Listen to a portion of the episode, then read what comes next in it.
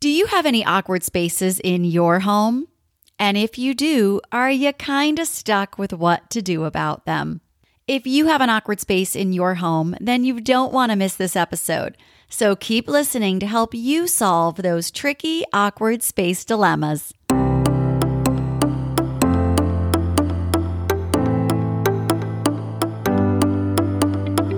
Welcome to Design Your Home, the podcast that helps you design and decorate your home with confidence. I'm your host, award winning interior designer and real estate investor, Sally Sorcelli here to help you create timeless designs that'll make your home or investment property stand out. Thanks for listening.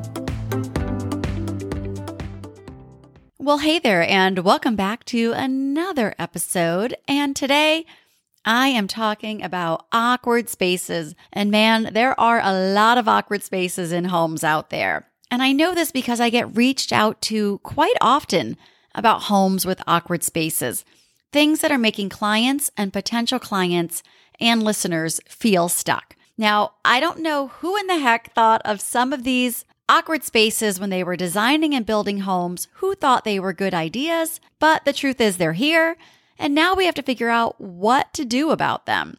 And I'll be honest, some awkward spaces are easier to solve than others, but it does really help to have another eye on your space to look at it with a fresh set of eyes. This is why I get reached out to quite a bit from, again, clients, potential clients, students, and listeners. So the good news is you have some options here. And if you're still stuck after this episode, then you can always reach out to me for a design consultation. It's a great next step. I do them both in person and virtually and I've done consultations all over the country. Sometimes it's all you need to get the ball rolling and to get you moving. Other times, we'll continue working together. It all depends on your specific needs. But first, I want you to listen to this episode, see what you can pull out of it. And if you still need help, just know that you can always reach out to me. All right, let's get started with what are some of the potential awkward spaces in our homes? So, an awkward space is any area in your home that's trickier and you just don't know what to do with it. Awkward spaces, gosh, they make us feel stuck. We can't move forward. They're like this big obstacle, even if they're a small space that just gets in our way. So, let's list out some examples of awkward spaces that we can have in our homes alcoves and nooks, long, narrow spaces, asymmetrical walls, small walls, really big walls really tall walls like that are two stories, angled walls, spaces above kitchen cabinets, spaces under stairs. I have received calls and inquiries about all of these types of spaces. So if you've got one of these in your home, you are not alone. There are lots of people just like you. I even have my own awkward spaces, and we'll talk about what we can do about it. All right, let's keep moving to now that we know what some of those spaces are, what can we actually do about them? And I like to break down these solutions into two different categories functioning spaces and decorative spaces. And yes, the ideal world, you can get the best of both, but those are really the two main categories functioning and decorative. So let's first talk about functioning spaces. If you want a functioning space, it's going to have an extra purpose for you. This works really well if you have a smaller home where storage might be at a premium. So you want to add something that's going to actually add some function, give you a little bit more storage. And great examples of this are shelves, floating shelves, which are really big right now, but any shelves will do. Bookcases, you could have bar carts, wine racks, any sort of storage that's actually, or furniture that's actually going to give you a little bit of storage. Now, furniture isn't just for storage, furniture can also be added for function, like an accent chair Extra seating, especially when you're entertaining or having company over, is always a great idea. Having accent chairs, benches with decorative pillows, small tables and end tables, and pedestals and columns. These are all different things you can add that are furniture, but they don't serve a purpose of storage, but they do serve a purpose of function. Another thing to consider that is a functional addition is adding built ins. And I love to do this, especially in awkward, very specific spaces. Custom built ins, yes, I will say they are more expensive, but you can 100% customize things with built ins and get exactly what you want. Now, if you're on a DIY budget or this is an investment property, IKEA hacks can be great for this. You can actually Google IKEA hacks online and find some. And I can think of a specific instance with one of my clients. I just loved them.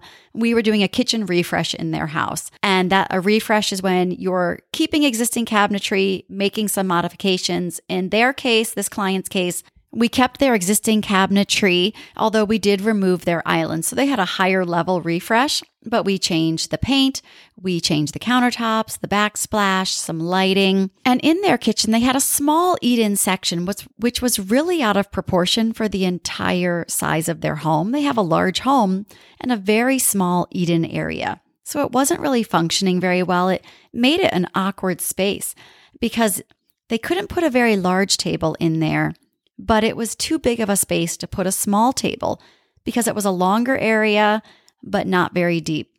And so we had to think of a solution. And the solution I came up with was to have a smaller rectangular dining table with two chairs on one side. And then along the window, along their long wall, we added a custom built in bench with drawer storage below and an upholstered seat above. And it was such a great use of space because then they added all this seating across the way. And it was really functioning because not only did they get some extra added storage in their kitchen, I mean, who can't use extra storage in their kitchen?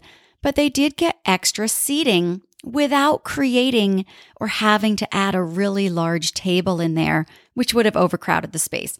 So that was a great solution. If you have an, an awkward alcove or a partial eat in kitchen, but not really big enough for a table with chairs all around it, think about adding a bench on one side and chairs on the other side of the table. Okay, I will keep moving on to another example I actually have in my own house, which is my own custom pantry. Now, in my house, I had this awkward home management area that my builder created.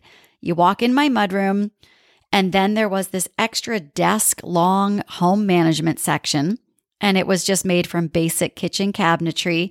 There was nothing special to it, but it took up a lot of valuable real estate in my house, especially when my old kitchen did not have any pantry storage. And so, what we ended up doing was creating a custom walk through pantry. So now, when you come in my garage, you hit the mudroom, and after you pass the mudroom, you go through this walk through custom pantry. And I will say it was a genius solution for our family. Was it the cheapest solution? Absolutely not. You know, you're paying for some custom cabinetry of a few thousand dollars and you're paying for the painting and the countertops, backsplash but it is one of the most functioning spaces in our house. We have a stand up freezer in there. We have a beverage fridge in there. We have a dual tap kegerator in there, beer for my husband, kombucha for me, since I don't drink. And it's a great solution for all of our food in there kids' snacks, everything. But that was with the option of a built in. So in your home, think about would built ins help you? I just gave two examples of my client's home and in my home where built ins gave a truly custom solution that gave us a lot of function. Let's move on because if you have a space that you don't need extra function in there or extra storage, you can then choose a decorative solution for your awkward spaces. And these get to be a little fun. They are less permanent because you aren't adding like a built in there or a heavy bookcase. So, what are some options you can do for decorative solutions for awkward spaces? Well, you can add wallpaper. And what's so great nowadays is the whole peel and stick wallpaper trend. Tempaper was, I think, one of the original creators of temporary wallpaper, but I have seen temporary wallpaper all over the internet from Serena and Lily to different sites I've seen on Pinterest. I mean, they have a lot of great and Instagram, of course, which I guess their ads show up in my feed as a designer. Wallpaper is a really fun thing to do in an awkward space that you want to actually attract some attention to. And you don't have to do the permanent wallpaper. You can always do the temporary and change it up whenever you want. Another option that isn't as temporary, but still makes a cool decorative statement is a decorative wood wall. In, I think of my foyer right now, I'm looking at it straight from my office. We had this long angled stairway where there's a closet there for our coats and some things and games we have. But I had this long angled wall. And so I actually did a wood focal wall there. It cost us a $100. I kid you not. And it is such a showstopper when you first walk in my house that sets the tone for the home. So consider adding some sort of decorative wood focal wall over there. Another great thing that you can do that's decorative for your awkward space is to put something there like a plant, whether it's a tall tree or that you have a small table with a decorative plant or vase above it, real or faux. I mean, honestly, faux trees and branches are so realistic now that if you have pets or you don't want the extra dirt worries, you can really see some amazing options out there. I know A Floral, that's A F L O R A L.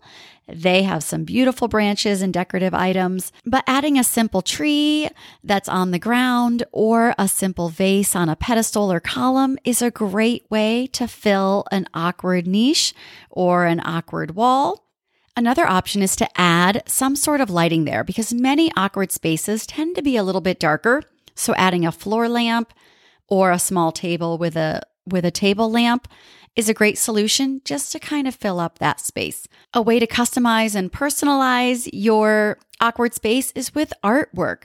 There are so many great options that you can do from large pieces of art all the way to a cluster of art or a gallery wall. And that can definitely fill up, especially on angled walls and some of these larger two story spaces, is having large format art or large gallery walls or again, in a small, awkward space, you might have small gallery walls and small art.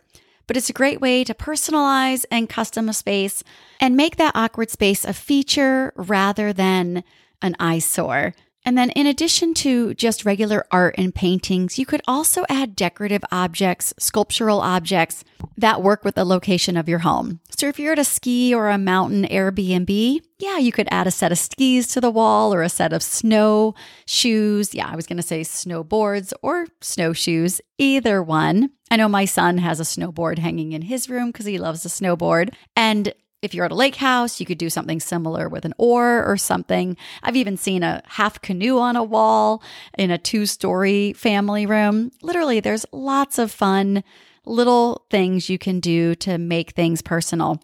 Another quick idea that, as I was thinking about adding trees earlier, one thing that is really cute and I've seen a lot of is when you have vases that you hang on the wall, they're a flat back to the vase and then you can have succulents coming out of them or other greenery, real or faux.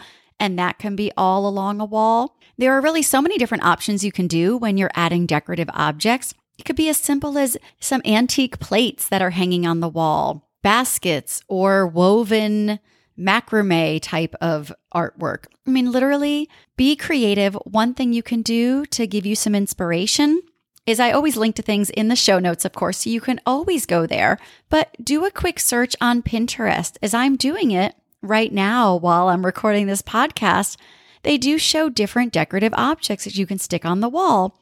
And it just gives you a little inspiration because, truthfully, when it comes to design, knowing what you don't like is just as important, sometimes even more than what you do like. Anytime I'm working with a new client or student, it's important for me to know what they don't like just as much as it is what they do, because then I can rule out things and start. I think of design like a funnel. We start with this big, big opening.